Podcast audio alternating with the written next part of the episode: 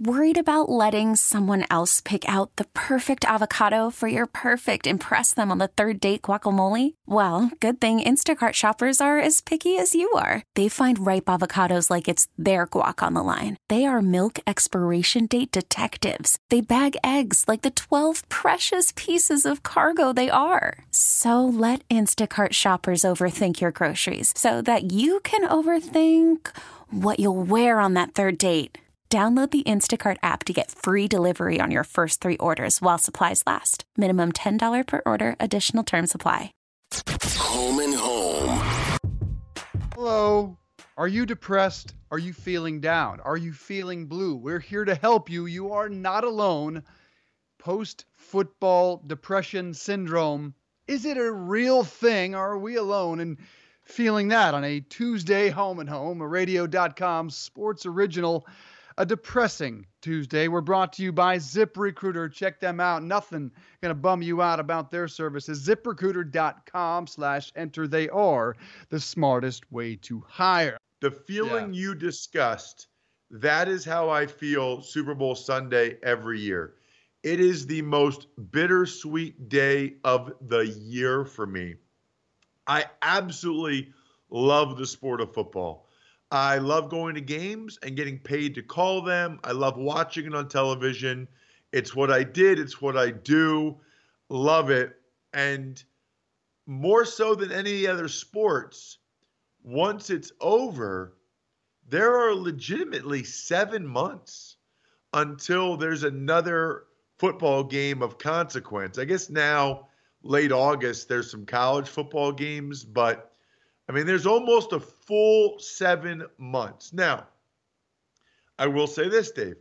I have mixed emotions about that, right? Because on the one hand, football is by far my favorite sport, and I'm going to miss it dearly. On the other hand, you know, I now am free on Monday nights, Thursday nights, Sunday nights, to do other things with my family, whatever. And in fact, this past weekend was like the first weekend since late July, I think, that I was home the whole weekend. It was kind of nice. It was kind of interesting. We went out to dinner as a family. Like, it was kind of cool. So I actually know what it's like to be a parent and home with the family on weekends. So I look forward to that. So there's pros and cons for me, I guess I would say, but it doesn't take very long before I'm wishing there was a football game on. Yeah, I think not knowing what to do with your time is difficult. And for me, the most difficult time is dead time, is empty time, time to sit around and think. I do enjoy the added time with my family, but I get, quite frankly, more time with my family than just about any human being on earth. So with all due respect to my family, I don't need more of that. I don't think they need me around more. I don't travel to games like you. So yes, I certainly do watch Thursday, Sunday night, Monday night, and all day Sunday, but I'm still around my family. I'm not missing an action, not traveling to games as you do. So I don't think they need me around anymore. So what we have is a couple of things that could make you feel better. There's the time with your family. There is the NFL draft, 78 days from now. We don't want to concentrate on next NFL season because that is 218 days away. 218 days before we have NFL football back in our life. So we cannot concentrate on that number. That would just feel like an eternity. What might make some of you feel better is XFL season is right around the corner. It kicks off this weekend. It's never really filled the void for people, whether it was whichever league that has started up and failed quickly, not last XFL time, not the American Football League. So the XFL starts this weekend. I hope it succeeds. I love football. I hope it succeeds in all its glory and fills the void in our life. I don't think it will. I don't think we'll ever turn to another league to fill the hole left by the void of the NFL. Do you think that regardless of how successful this league is, can anything ever truly fill that NFL void in your life? I don't think the XFL or last year the AAF can fill the void, but I would describe it, Dave, as easing the pain. And it was kind of nice last year when the AAF was on. Number one, I enjoyed those games, but in a weird way, Dave, it was nice to be able to pick and choose when I watched football. In other words, AAF game was on. Nah, I got to go do something. AAF game's on. Okay, I'll watch it. You know, when there's an NFL game on, I have to watch it. And I'm happy to, don't get me wrong, but I need to watch it. I mean, I'm going to talk about it the next day here and a million other places, especially when there's a standalone game. I need to watch that game. I have to.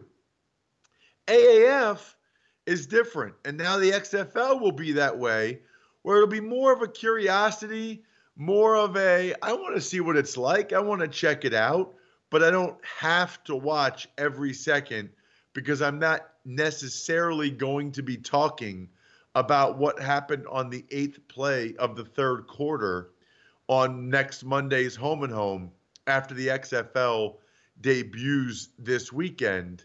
I'll watch it. I'll be interested in it. See how the television differs. I thought the AAF had some really cool different rules. I thought the Sky Judge was awesome. The XFL has some cool different things. I'm curious to see those in practice. Curious to see how the XFL compares to the AAF. And I hope it's successful. I hope it's successful for the guys playing, that there's more opportunities to play football for money. I think it'd ultimately be good for the NFL if there was another solid spring professional league. And I think it'd be good for us if there was another place to put our eyeballs on the weekends. Because for me, Dave, I don't know about you, but for me, this is kind of how my sports calendar works. Right after the NFL season, this is kind of when college basketball season starts for me. In earnest, if you will. I've kind of been following it along, but I kind of dive into college hoops now for the next 2 months. You know, like the end of the regular season, and then, you know, conference tournament week, and then the NCAA tournament March Madness. I like to get involved in college hoops then. Then after the Final Four, then I put more attention on the NBA as they get closer to the end of their regular season. And again, I know who's good. Like, I'm watching it, but I don't make it my priority. Like, and by the way, football, NFL in particular, is always number one, whatever the news is, Vernon Davis retiring, whatever. But I go from NFL to college hoops, really probably to the NFL draft, then to the NBA playoffs, then to full-fledged swimming and drinking season this summer. That's about how mine works as well. I dive full-on into college hoops right now and haven't paid much attention up to this point. Now, it's a little more difficult to get into college hoops right now, in particular because you have 7 number one teams already, and we are just early in February. That's more than all of last season. You have no true stars in college basketball. I mean, this isn't to test, but I mean, can you name 5 college basketball players in the country right now? I'm assuming not. And that's not a knock on you or anyone else. I'm guessing no one in our audience could either. No, I don't think I could. No. And that's because there is a true void, not just a void of football in our life, but there is a void of true stars in college basketball right now and a void of true excellent teams, which theoretically, we've talked about this before with football, with baseball, with basketball. People always say they want parity and they love parity and equality in sports. They don't. They love great teams. They need someone to root for, but they really need someone to root against. And college basketball does not have that in any way, shape, or form. They just don't have great teams. And right now they don't have great players. And in part, that is because too many guys are leaving college early to go on to the next level. Far too many players leaving early. Interesting from one of the millennials here, XFL slogan ideas. Yeah, we should get some nice XFL slogan ideas. Easing the pain. Not sure that has a nice ring to it, though. Speaking of which, what would be a good XFL slogan? I think Fox started it right. They did it right, which is Fox had the campaign during the Super Bowl of post-football withdrawal syndrome. They nailed it with this promotion because all of us do feel a little bit of post-football depression syndrome. Let's get your reaction to the Hall of Fame over the weekend. I went 4 for 5. The only surprise to me on the Hall of Fame, and we should, in case people have not yet heard who made the Hall of Fame. Of course, it was the safety, Steve Atwater, the offensive lineman, Steve Hutchinson, Edgerrin James, the great Colts running back, and Isaac Bruce, the Rams wide receiver, was your 2020 Hall of Fame class. The only surprise to me on those 5 over the weekend was Steve Atwater, and I'm a Broncos fan, and I love Steve Atwater, one of my favorite players growing up. Still think John Lynch is a better overall player, had more interceptions, had more sacks, had one more Pro Bowl, and one more All-Pro team. So a better all-around player, but maybe it came down to timing.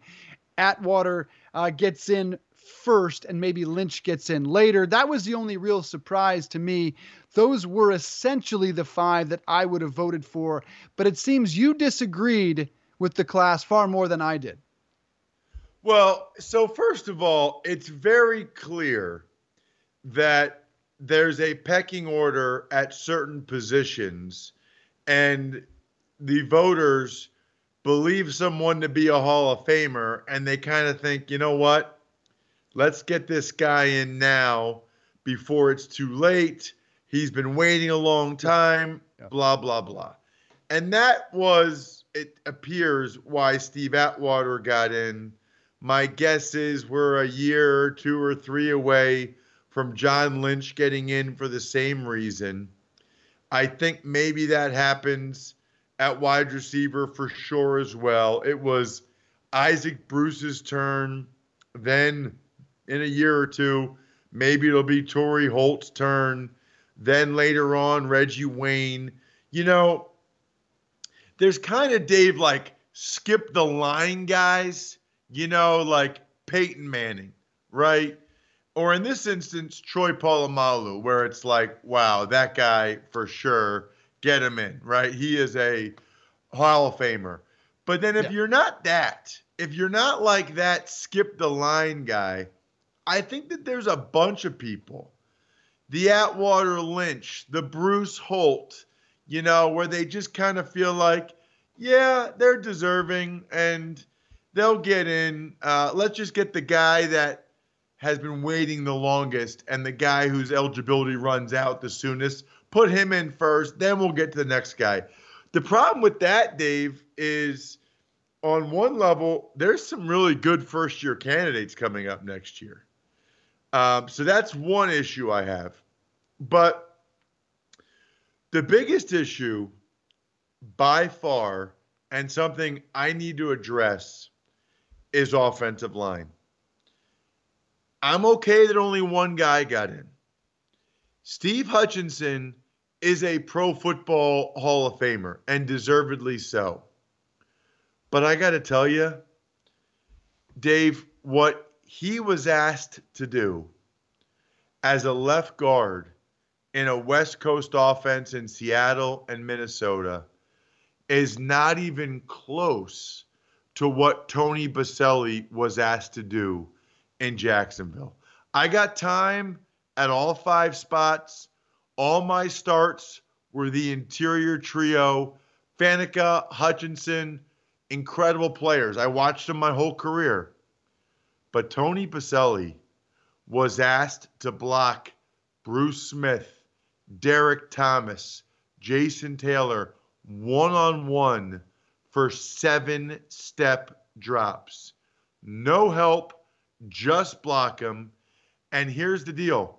Steve Hutchinson himself would tell you that what Tony Boselli was asked to do was much much more difficult.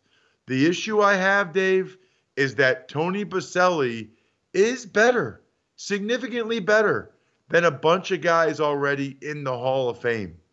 That's poor. And people say, well, he didn't play enough games.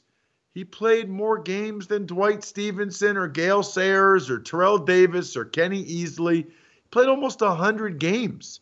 You won't find a former player that will say that Tony Boselli didn't play long enough. And good luck finding a former player that will say that Tony Boselli wasn't the best left tackle and arguably best offensive lineman along with Larry Allen during his 6 years. If that's the case, he's got to be in.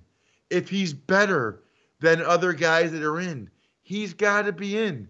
If he could do what these other guys did, but they can't do what he did, he's got to be in. I'm not going to disagree with you that Tony Boselli deserves to be in and will get in at some point, but he's on the same ballot with Steve Hutchinson, who's a 7-time Pro Bowler, a 7-time All-Pro, 5 on the first, second, 2 times. This is a guy who's part of the all-2000s, all-decade team. You know he's not going to get in on a ballot in which he appears with Steve Hutchinson. And ultimately, yes, it is that Terrell Davis argument. Why do you say that? Why do you say that? Well, look, because ultimately, look, the biggest thing that surprised me about Terrell Davis getting in, and I think Terrell Davis is a Hall of Famer similar to Tony Boselli. The thing that surprised me about Terrell Davis getting in was that he got in with LT, with LaDainian Tomlinson, who did it over a long period of time. I thought Terrell Davis would never get in on a same ballot with the guy like LaDainian Tomlinson, who had a far more productive and lengthy career. Again, I think Boselli gets in, but he can't get in on a ballot in which there's a guy that did it for a long period of time. And part of that is the offensive line bias. I mean, you could make an argument that 2 offensive linemen rather than 2 safeties should have gotten in on this class. But yes, that is part of the difficulty of being an offensive lineman on the ballot. I don't know how many have had 2 offensive linemen get in. I just don't think you can take, and would you agree, that you can't take Boselli over Hutchinson? Looking at the entire... No, I don't agree with that at all. Not at all. Okay. Not at all. Because here's why, Dave. Do you ever do anything with the Olympics? Do you ever do anything with the Olympics? Yep. What did you do? I hosted the, you're probably not this. I hosted the tennis event, the studio coverage Rio tennis event. Why? Okay. So here's why I ask you that. You know what are the sports where degree of difficulty comes into play? Diving? Is it gymnastics too, maybe? Where there is a factor for degree of difficulty, all right? And that matters, because you can just do a dive off the diving board, but if you do 4 flips and 3 turns, that's more impressive before you dive than 2 flips and 1 turn, right? Or gymnasts, there are certain dismounts or certain things they do in the floor routine. Figure skating. Okay? Figure skating. Some men and women have much more difficult routines than others. Okay? Tony Boselli's degree of difficulty with what he was asked to do is much more difficult than what Steve Hutchinson or Alan Faneca were asked to do. You are rewarding a guy, and I think those guys are fantastic, but you are rewarding a guy because he dove into the pool 9 times and had no splash. But Tony Boselli only did it 6 times, but he did 8 front flips and 3 side, whatever you call them, before he did it. What's more impressive? A guy diving into a pool 9 or 10 times, or a guy 5 or 6 times doing crazy flips in the air before he dives into the pool? You won't find a guy, Dave.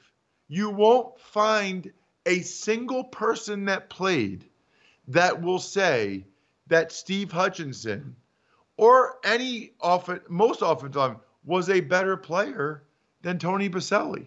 It's really this simple to me.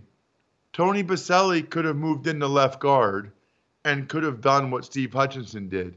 There is no way Steve Hutchinson could have moved out to left tackle and done what Tony Boselli did. This sounds like I'm bashing Steve Hutchinson. It's not. I played left guard. That's where most of my starts were. Steve Hutchinson was tremendous. He was excellent. It's just not as hard of a position. It's just not as difficult. It's just not as hard. It's not as impressive.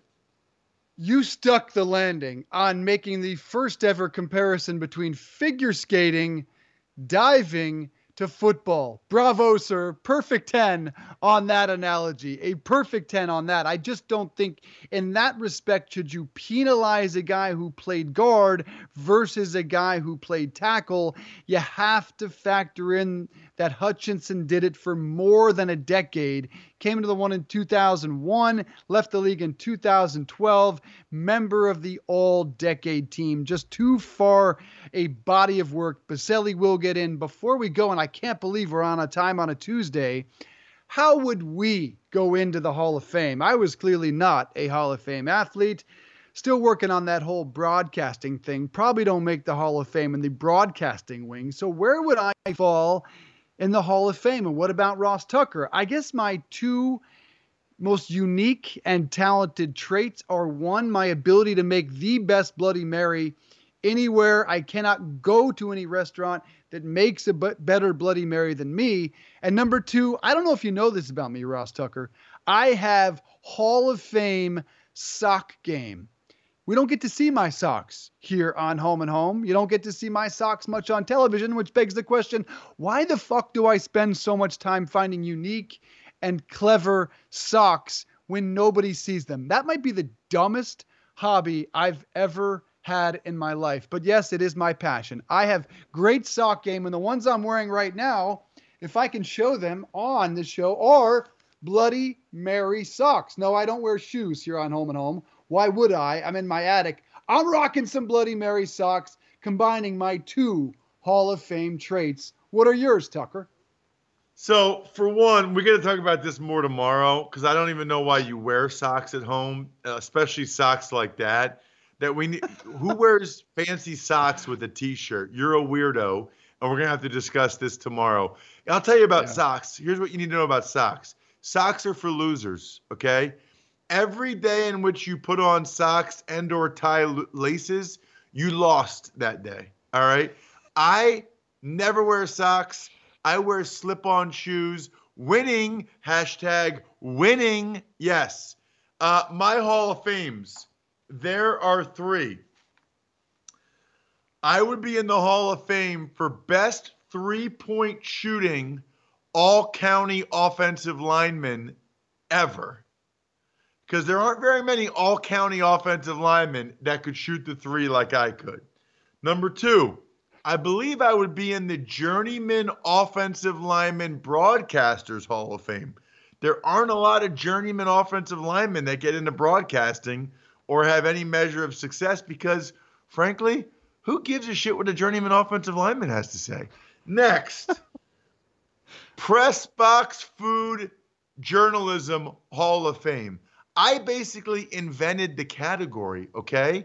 And someday, as it grows, there will be a Press Box Food Journalist Hall of Fame, and I'd like to think that I would be the founding member, Dave Riggs. You absolutely will found that future Hall of Fame. Have you ever been able to monetize this? Like, can you have, before we go, a Press Box Food cookbook?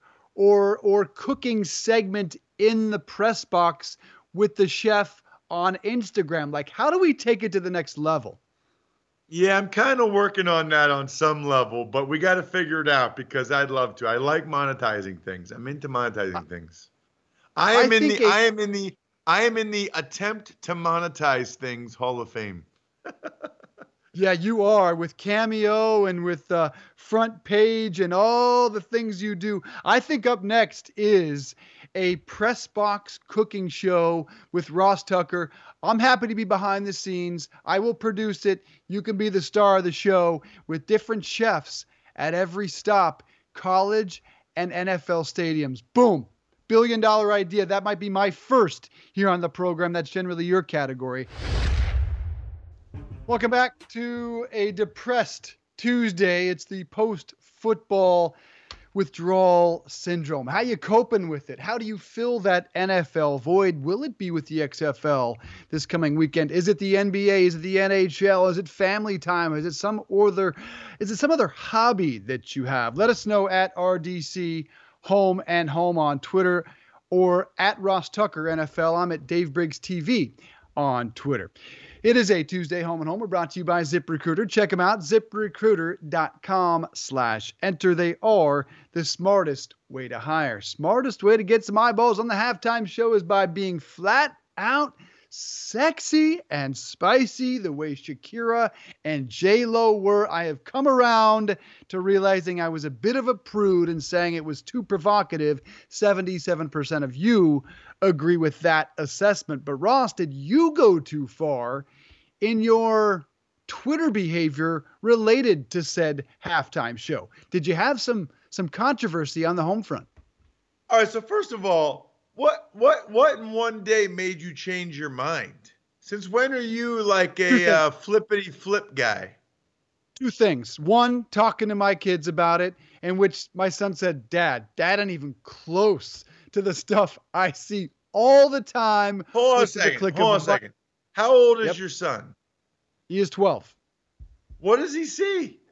I didn't ask to see it, but then I said, all right, well, let me just do a, so if you go to the Instagram, right, the homepage, and you just do a search, right, of what images are trending, just a blanket search, you will see far more explicit, sexually provocative images just like that. All of our kids are on Instagram. So that made me realize right there, wow, I guess I forgot just how provocative a general peruse of Instagram is, man.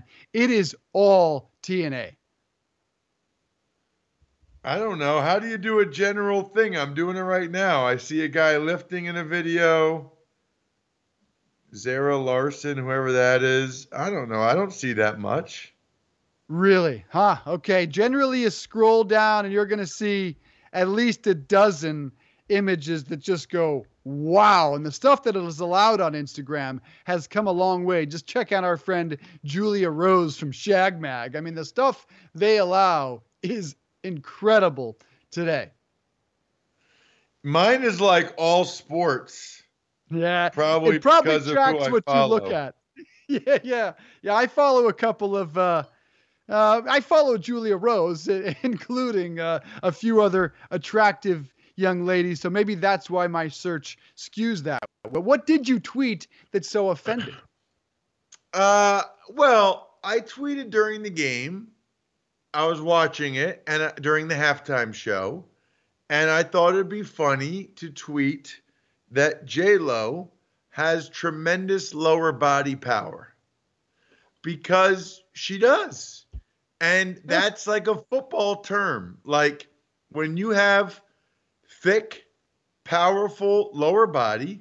You have tremendous lower body power. It's how we describe running backs often.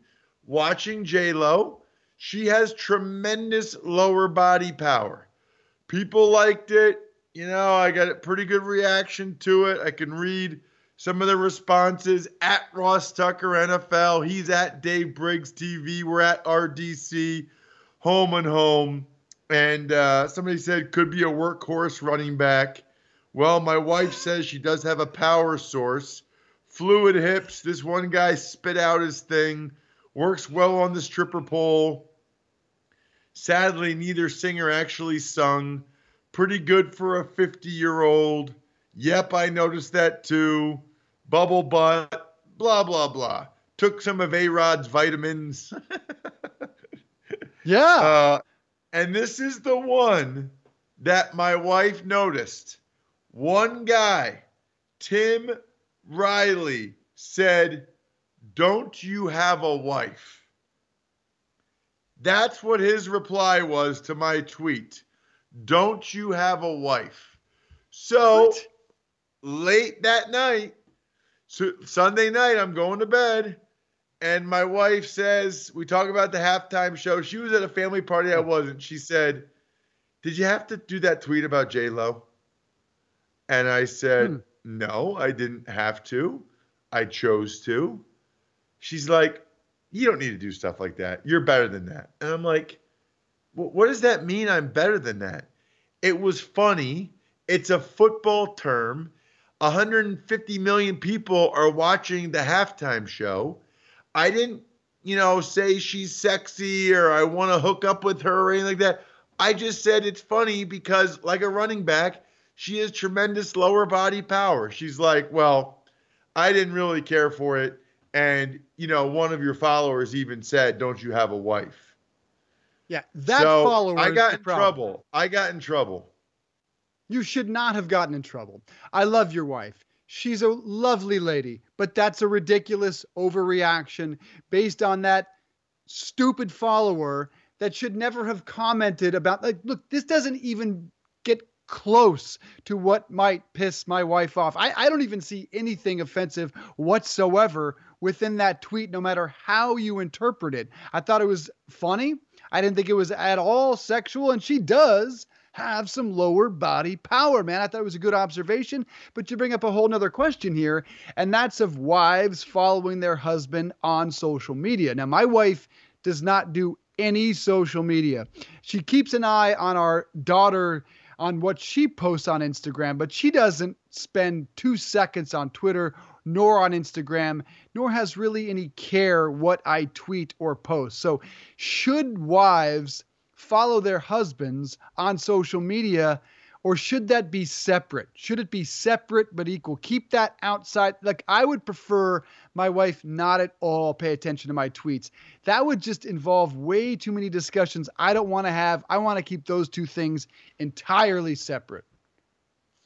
Well, I understand why my wife does. She wants to know what I'm tweeting or posting, in part because she doesn't want it to be about her and or our girls, our family, because of privacy concerns, security concerns. So she would say to you, that's why she follows me. I'm okay with that. I'm okay with her following me. I'm not posting anything, and I'm not posting inappropriate stuff or saying inappropriate stuff. What I don't like, though, is this. What I don't like is if there's something that's not even risque or not even edgy at all, but to get flack for it, I'd rather be like, just don't follow me then. Like, if you think that, I mean, there are people that have shows, radio, television, social media, they go way, way further than that. Way further than that. You have to understand, though, a little bit, and this is a little bit inside baseball, but my wife is from a very, very rural, conservative area of Pennsylvania where everything is totally private, and evidently, you don't even say that J-Lo has tremendous lower body power. Wow. I guess that is a whole new world when it comes to Twitter reactions. I say a blocker on Twitter this morning, and let's see what the reaction is tomorrow on Home and Home. I want to see what that's like. Blocker, tell her, hey, look, it'll be easier for you if you just don't see what I tweet. See how long it takes to get a reaction and see what that is.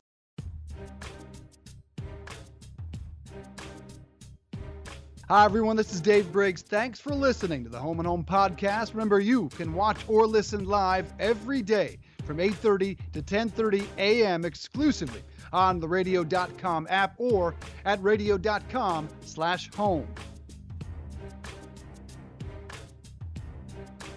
Home and Home.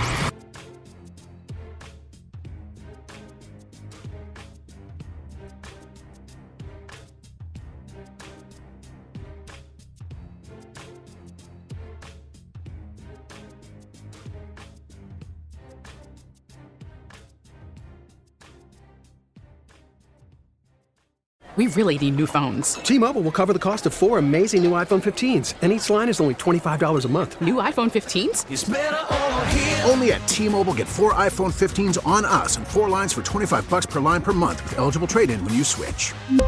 Minimum of 4 lines for $25 per line per month with autopay discount using debit or bank account. $5 more per line without autopay, plus taxes and fees. Phone fee at 24 monthly bill credits for well qualified customers. Contact us before canceling account to continue bill credits or credit stop and balance on required finance agreement due. $35 per line connection charge applies. See T-Mobile.com.